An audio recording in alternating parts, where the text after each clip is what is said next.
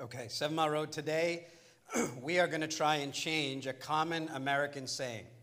You see, in America, we have all kinds of sayings for all kinds of things. So, for example, to stress the importance of time, we say things like time is money, right? Or to highlight the importance of focus, we'll say keep your eye on the ball, right? We've got all kinds of sayings for all kinds of things. You might say that the sky is the limit, or you might say to me now, quit beating around the bush, just make your point, right? We've got all kinds of sayings for all kinds of things. Well, what's the number one saying in America for handling worry?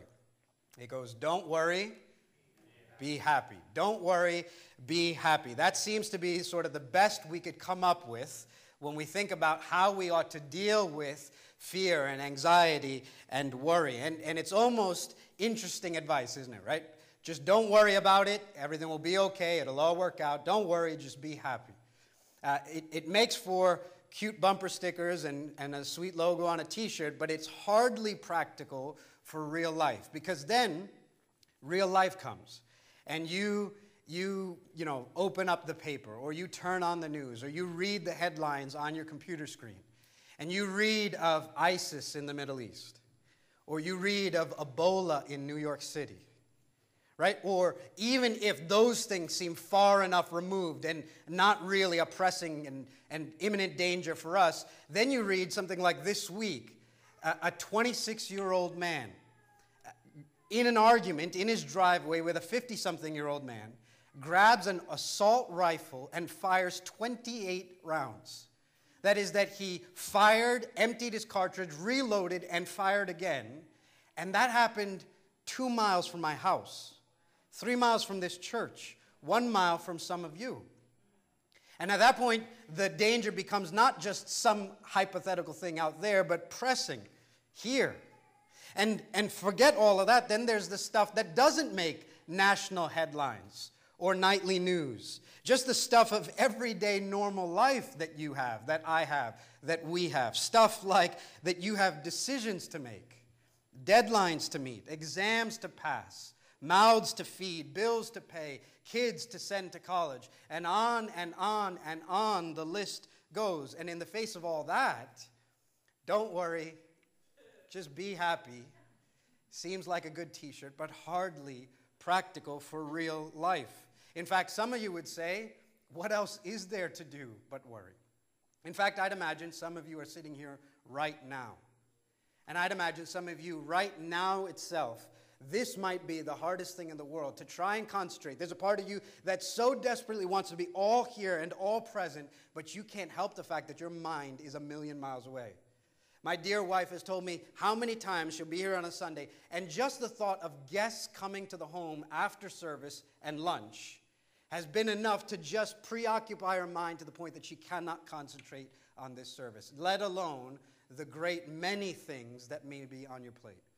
Some of you right now would say, you've got a to do list a mile long, and the thoughts of this week itself are enough to distract your mind in a million different places so that your body's here, but your mind is far from here.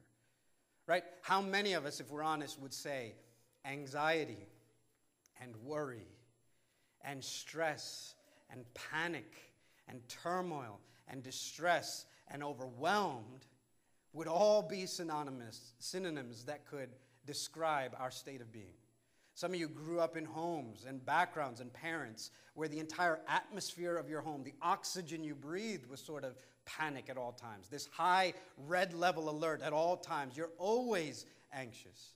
And how many of us would say that if we're honest, we would love for our, our lives to be described with different words? We wish there were words like peace calm, tranquility, faith, security, composure. Right? So many of us in a heartbeat wish we could trade one for the other. And in the midst of all of that, saying, don't worry about it, is probably as helpful and practical and useful as, as me telling you right now, don't think about pink elephants. Whatever you do, Mile Road, don't think about pink elephants. How many of you thought about pink elephants, right? Don't worry about it. Slapping a somewhat smile on this thing hardly seems like real life help in the midst of this. And so, if you're here and you wish that your life was marked by peace and calm and composure and tranquility and faith, then you desperately, I desperately need to hear the words of Jesus in Matthew 6, 25 to 34. This is the passage that Jesse read for us. And you and I need to hear what Jesus has to say about worry. So there's a Bible in the seat back in front of you. Would you grab that? Turn to Matthew. It's the first book of the New Testament, chapter 6, verses 30, 25 to 34. While you turn there, let me just take a moment and pray, and we'll ask God for his help as we read and consider his word. Our Father, we pray now that you would open us to your word and open your word to us. We pray that we would read the word and the word would read us. We would examine this word and this word would examine us. We would find that just as much as we're looking at it, it turns us over and is looking at us. Examine us, O Lord. Reveal to us through this word what's going on in our hearts. And pray that even today you would begin to free us from the grip of worry and move us into the place of faith. This the Spirit can do to the glory of the Father. In Jesus' name we pray. Amen. Okay, now where are we in the Sermon on the Mount? We're looking at the Sermon on the Mount, and Jesus has been preaching. And right now we find ourselves in chapter 6, which is sort of the middle meat of the sermon. Chapter 5 is introducing the sermon. Chapter 7 is going to end the sermon. We're in the middle, meaty section of chapter 6. And in chapter 6, verses 1 through 18, that first section of chapter 6, we watched as Jesus told his disciples, Are you my disciples? Are you my followers? Are you my citizens of my kingdom that I've come to bring on the earth? Well, then you are not to be like the religious phonies in the church. Right? That was 1 through 18. I don't want you to think that being my disciple equals being a religious hypocrite in the church. And if you remember, he talked through praying and giving and fasting. Right? I, I don't want you to do those things like the religious phonies do. But now, in 6 verse 19 to 34, Jesus turns to the other side and says, But nor do I want you to be like the unbelievers in the secular world. I don't want you to be like religious phonies in the church, but nor do I want you to be like unbelievers in the world.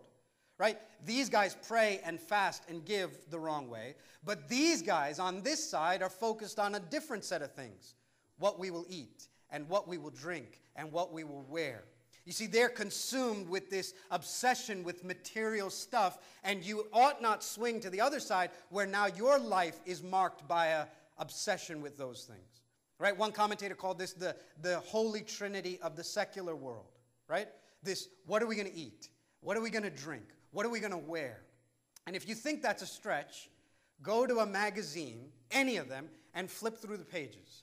And tell me what you won't see except what you should eat, and what you should drink, and what you should wear. And Jesus is saying, if you're going to be my disciple, I'm not asking you to be like the religious folks, nor am I asking you to be like the secular folks. You've got to be something completely other.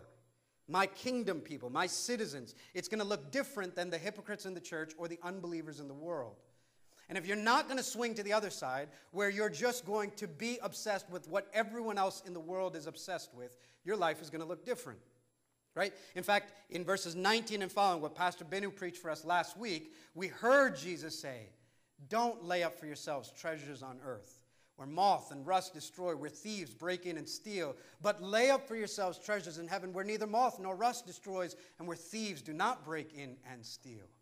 Right? Jesus is saying you're going to value something different. You're going to be about something different if you're my citizen in my kingdom. Right? Pastor Benu gave us that wonderful illustration last week of, of that landfill. Right?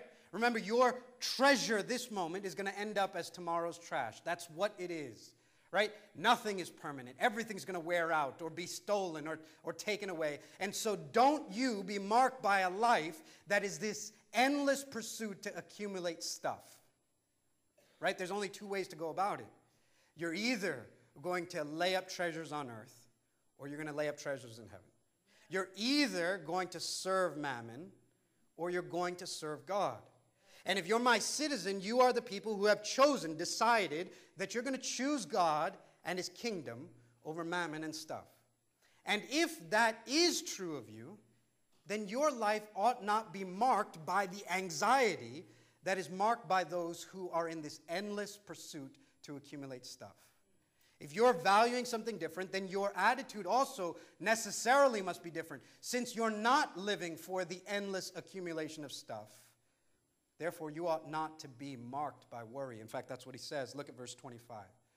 Therefore, in light of everything we've said, therefore I tell you, right, and this is good, I tell you. This is not a pastor who tells you, this is not a church program or religious thought for you. Jesus himself is speaking to you. So hear this as Jesus to you.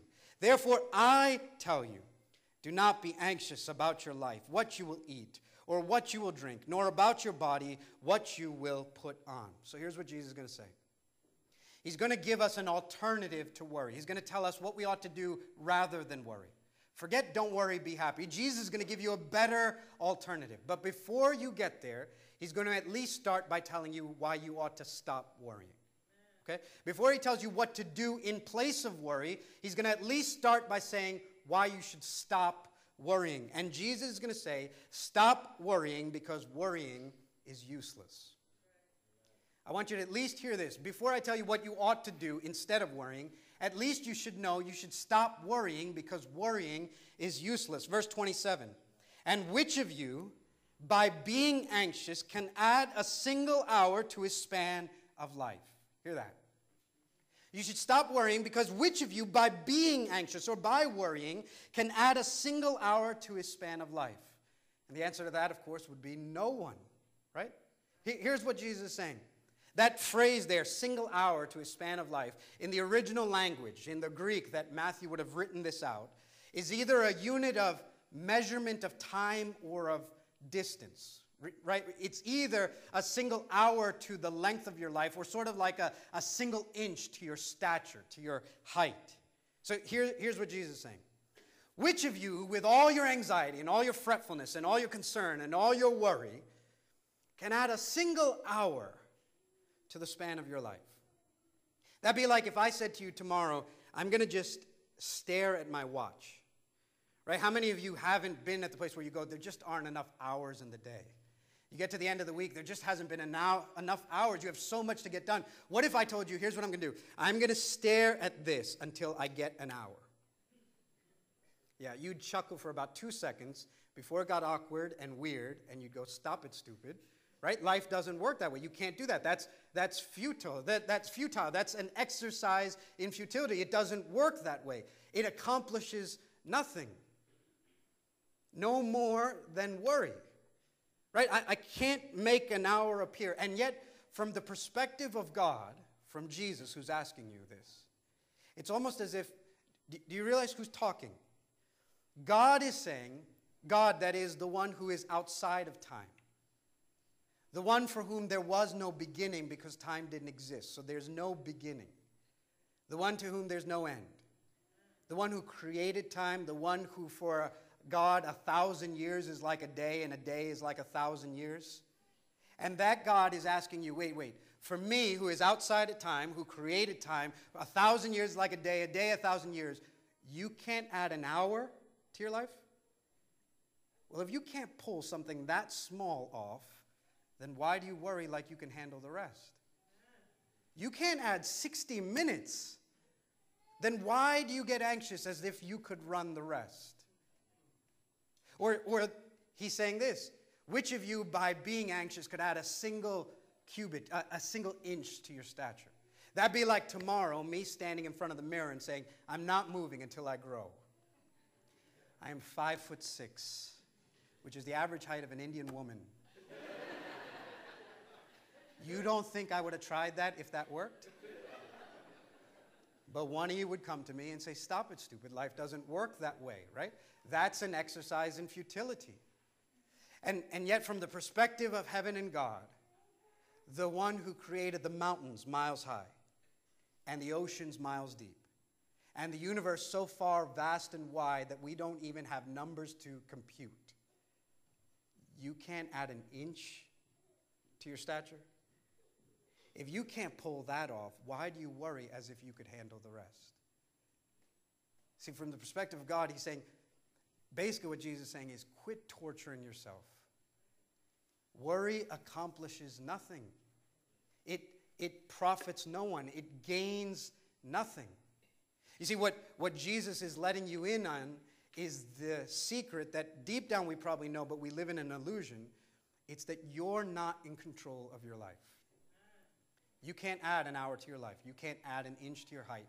As much as everything in our culture wires you to believe, to the contrary, the truth is you're not in control of your life. You never were. And I know for some of us type A control freaks, that is the scariest thing you could hear. You are now trying to control your lack of control. You're trying to figure out how am I going to control the fact that I don't have control? For some of you, you have Excel spreadsheeted your life. You knew when you were going to get married and who you're going to marry and how many kids you're going to have and when you're going to retire and where you're going to move. And hear me, Jesus is coming to you and giving you good news. You are wonderfully out of control of your life. wonderfully out of control of your life. You don't control a thing.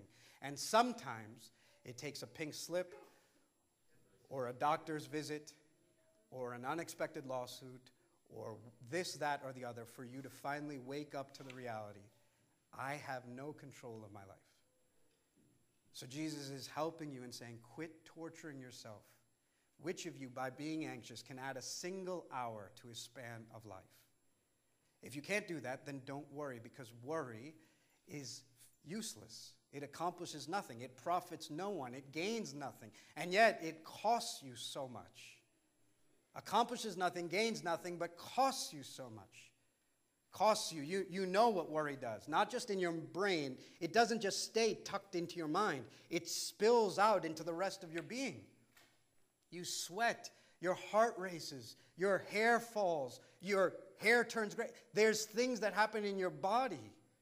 I mean, you just have to walk down the pharmacy aisle to know how much we try and deal with anxiety and worry.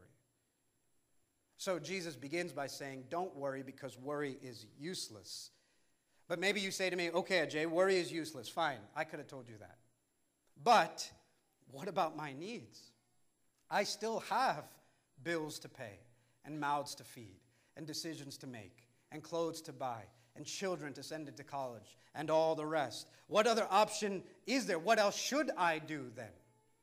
Well, the Jesus wants to tell you here it is.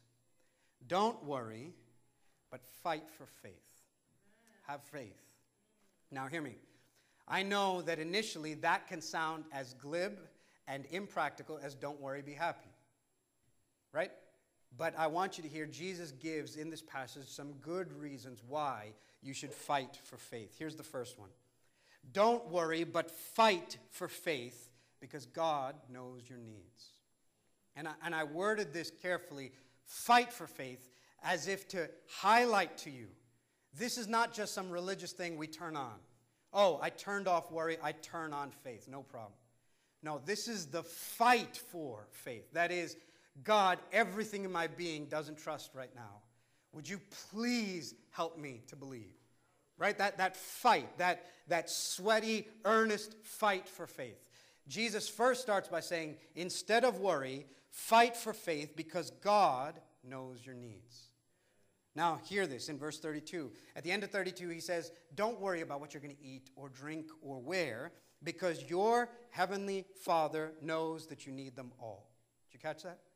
Your heavenly Father knows that you need them all. So he's saying, My citizens, the disciples of my kingdom, ought not be characterized by the anxiety that you find in the world because they know that they have a heavenly Father who knows their needs.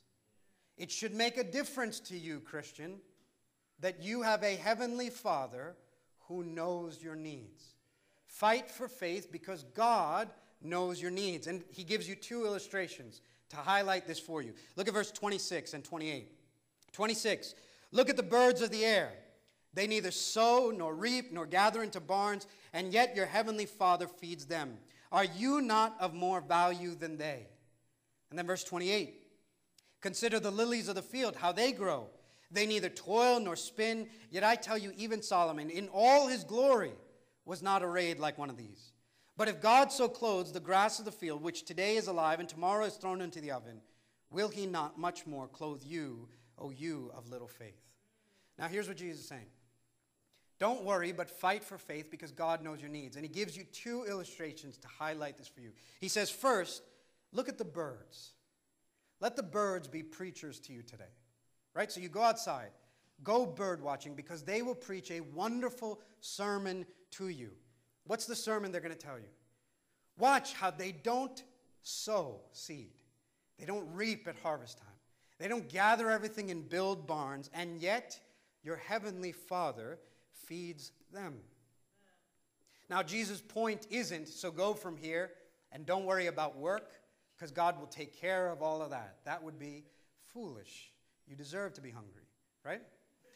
Because he, here's the point you've never seen a robin sitting on a branch just with its mouth open to the heavens, hoping a worm will be dropped in. No, if you look at the birds, if you watch them, you will find that they're busy. They're at work, they're building, they're scratching, they're searching, they're digging, they're feeding, they're at great activity. And yet, the point is, at the end of the day, the Creator provides for them. In fact, Luke's gospel, when he's telling the same story that Matthew does, he inserts a detail that Jesus said. In fact, he, he doesn't just say birds, he says, Look at the ravens right? Now, raven at that day would have been the most unclean bird. The raven was like the ugliest bird you could find. So, so Jesus doesn't in this passage say, look at the majestic eagle or the beautiful dove. He picks the ugliest, nastiest bird you could find. In fact, I Googled it, so I want you to see a picture of the raven. One pastor called that the rat with wings, right? And, and Jesus' point is if God feeds that, right? And then I got carried away, so I Googled ugly birds. So would you look at that? I didn't make that up, by the way. That's real. Or there's one more. He deserved a slide all his own, right? That is a Sri Lankan frogmouth bird. If they had science like we do today, Jesus would have said, Look at the Sri Lankan frogmouth bird. If your heavenly Father feeds that,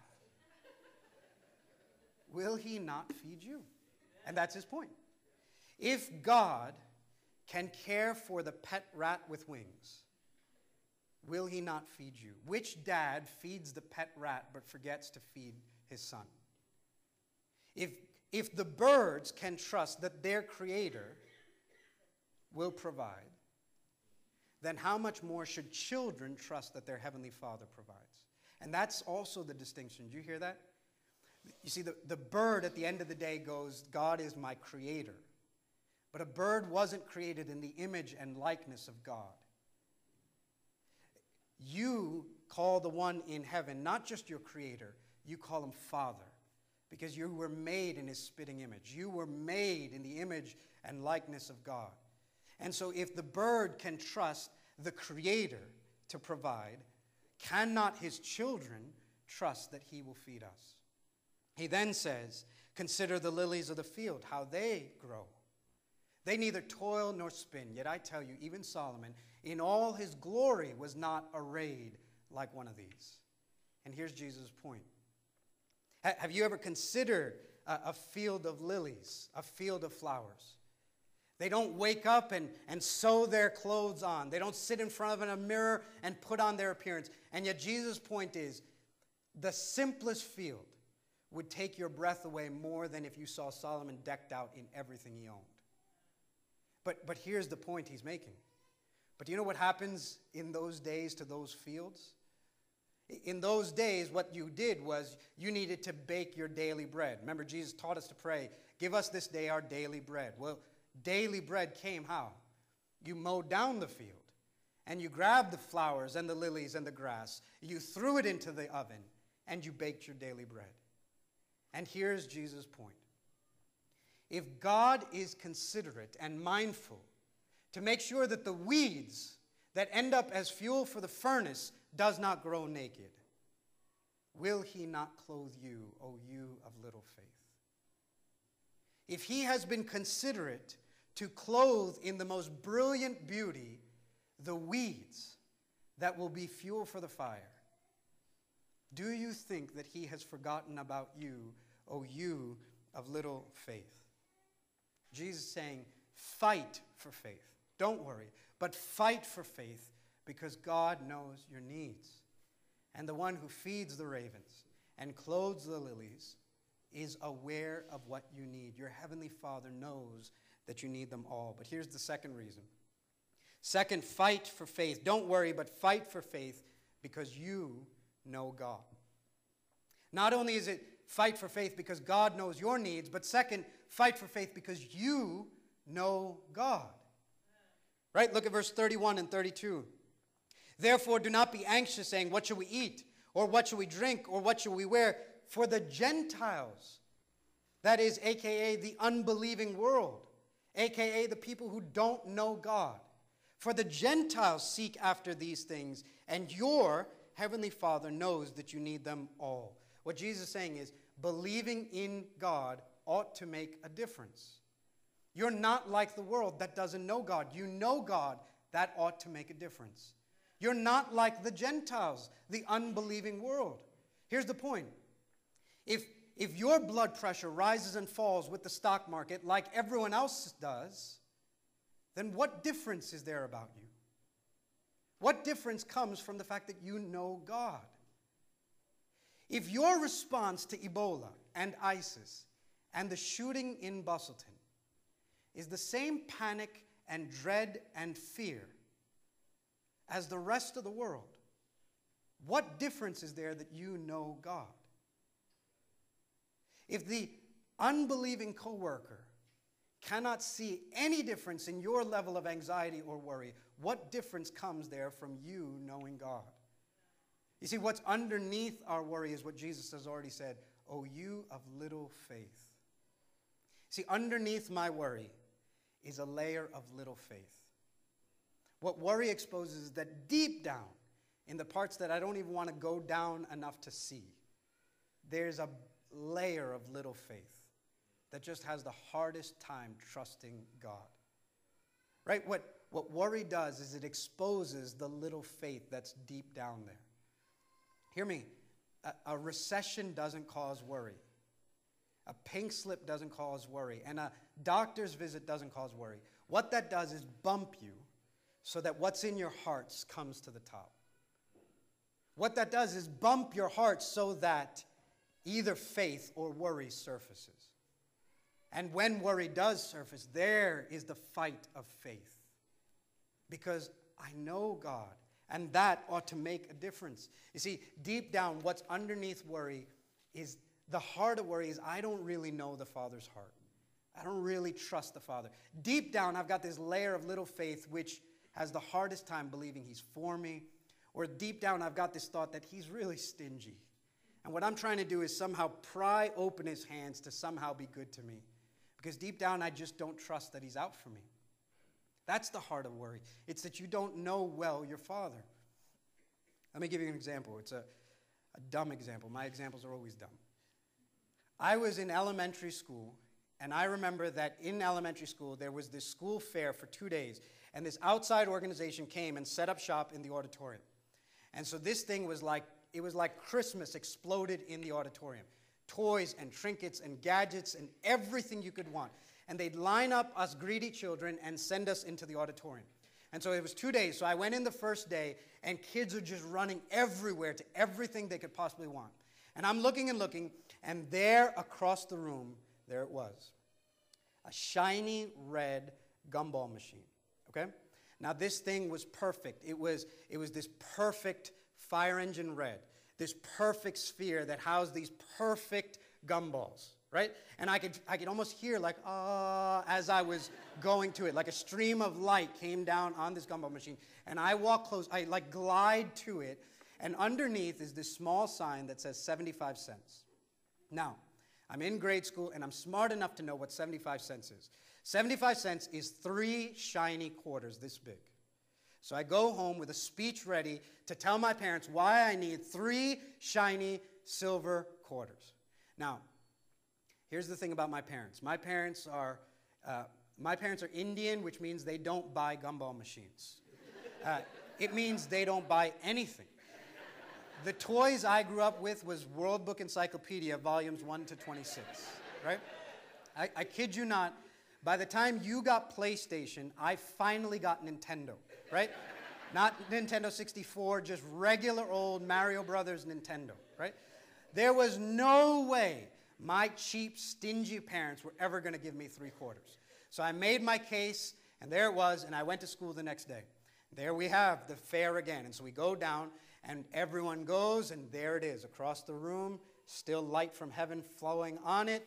And I go to it, and I reach into my lunch bag, and I know what I'm looking for three shiny silver quarters. I reach in, I pull it out, and I go home so disappointed, so angry, going home with a dollar bill in my hand.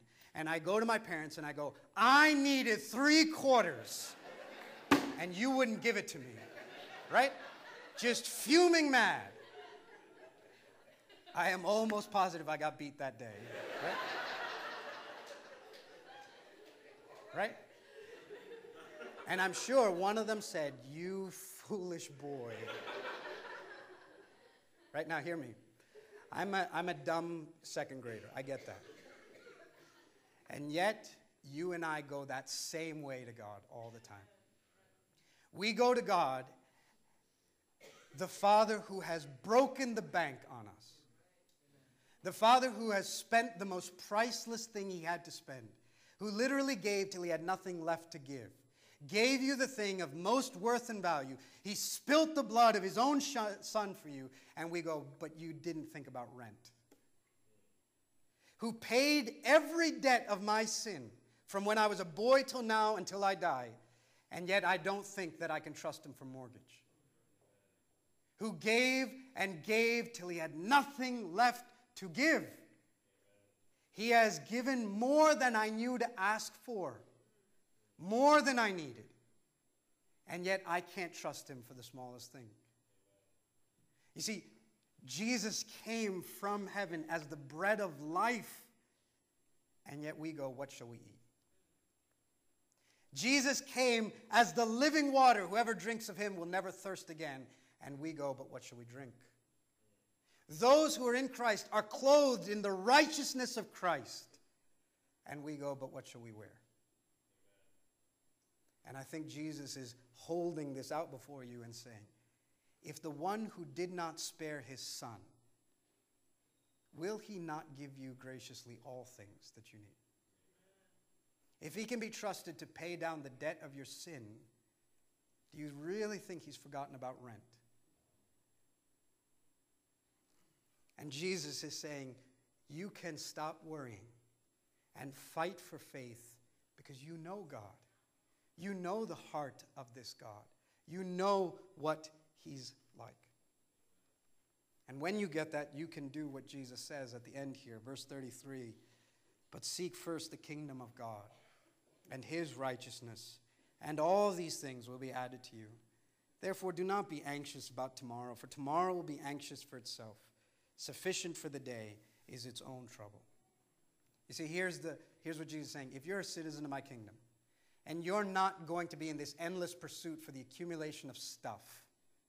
And you're not going to be marked by the anxiety that comes with this endless preoccupation with stuff. Then you can be freed to seek first my kingdom and my righteousness, and all these things will be added to you. Right? Seek first. That is, you're going to live for the rule and reign of Jesus. You're going to live under that reign. You're going to live for that reign. That's going to be your primary preoccupation. And your life is not going to be categorized by this endless anxiety. And all these things will be added to you. Now, hear me. We don't want to just shout out cliches. Because I think if you're thinking, you're going, wait, but haven't there been Christians who have gone hungry? Haven't there been Christians who have been put naked? Haven't there been Christians who have been in want? Right? We don't want to throw out a cliche, yet what, what's he saying? As your life is not characterized by worry, but by faith, you can seek first the kingdom. That is the rule and reign of God. Thy kingdom come, thy will be done, your name be hallowed. I'm going to live with that in focus. And the point is, God will give you everything you need to get that done. Right? Paul says, shall, shall famine separate us or nakedness separate us from the love of God? And the implication is there may be times of famine and nakedness. But for the disciple who has already finished praying, Your name be hallowed, Your kingdom come. That means that God will give you everything you need to accomplish His will and to glorify His name. And so, if what will hallow the name of God is some leanness of food or want for clothes, then I will trust God will give everything I need to live for His kingdom, to live for the rule of Jesus over my life and on display to the world. Everything you need to do His will, to live for His glory, to make His name renowned, He will give. And if that's the case, then you don't need to worry. So, where's your heart this morning? Hear me, precious saint at Seven Mile Road. Where's your heart this morning? If this morning itself you find the seeds of anxiety there, Jesus is not here to condemn you. In fact, do you see how he ends the passage? Therefore, do not be anxious for tomorrow, for tomorrow will be anxious for itself. Sufficient for the day is its own trouble. He's not just painting a pretty picture on this, he's saying, look, each day will bring trouble. And so there's no need to worry for tomorrow in such a way that it robs your joy and faith today. Right? I, I know that there will become things coming. Right? Who knows what this year will bring? Whether this year will bring death, whether this year will bring sorrow, whether this year will bring hardship. But what we know is when we get there, God will be there. But where I am is today. And today, God is here. Therefore, do not be anxious for tomorrow. And today, Jesus is saying, fight for faith. Fight for faith because worrying is useless. Which of you, by being anxious, can add a single hour to a span of life? Worrying is useless, but fight for faith because God knows your needs. The one who feeds the ravens and clothes the lilies knows your needs.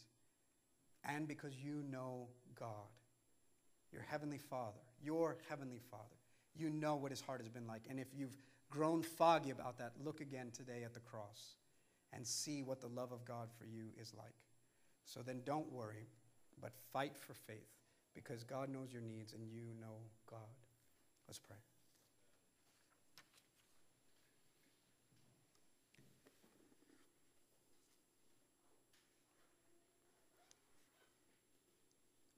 Our Lord, this passage started with, Therefore I tell you, do not be anxious. We pray, O Lord, that your people have heard from Jesus. What we need now is not the word of man. We need Jesus himself speaking to us. I pray for every brother and sister here, the one for whom right now itself there is looming large in their mind a care and anxiety so great they have no idea how to lay it down. Jesus himself, would you come and whisper in their ear, Therefore I tell you, do not be anxious. Would you yourself come and minister by the Spirit to remind us that our Father in heaven knows our needs? He will not feed ravens, clothe lilies, and forget about us. Would you remind us of your tender care, your constant provision? And would you come and remind us that we know you? We know what you're like. And in case we've grown or got, forgotten, would you show us again Jesus on the cross and remind us of the love of God, the provision of God, and how you have given more than we knew to ask? Come console us by your word, comfort us by your word, encourage us by your word, instruct us by your word, feed us by your word, provide for us by your word. Do this and more, we ask and pray. In Jesus' name.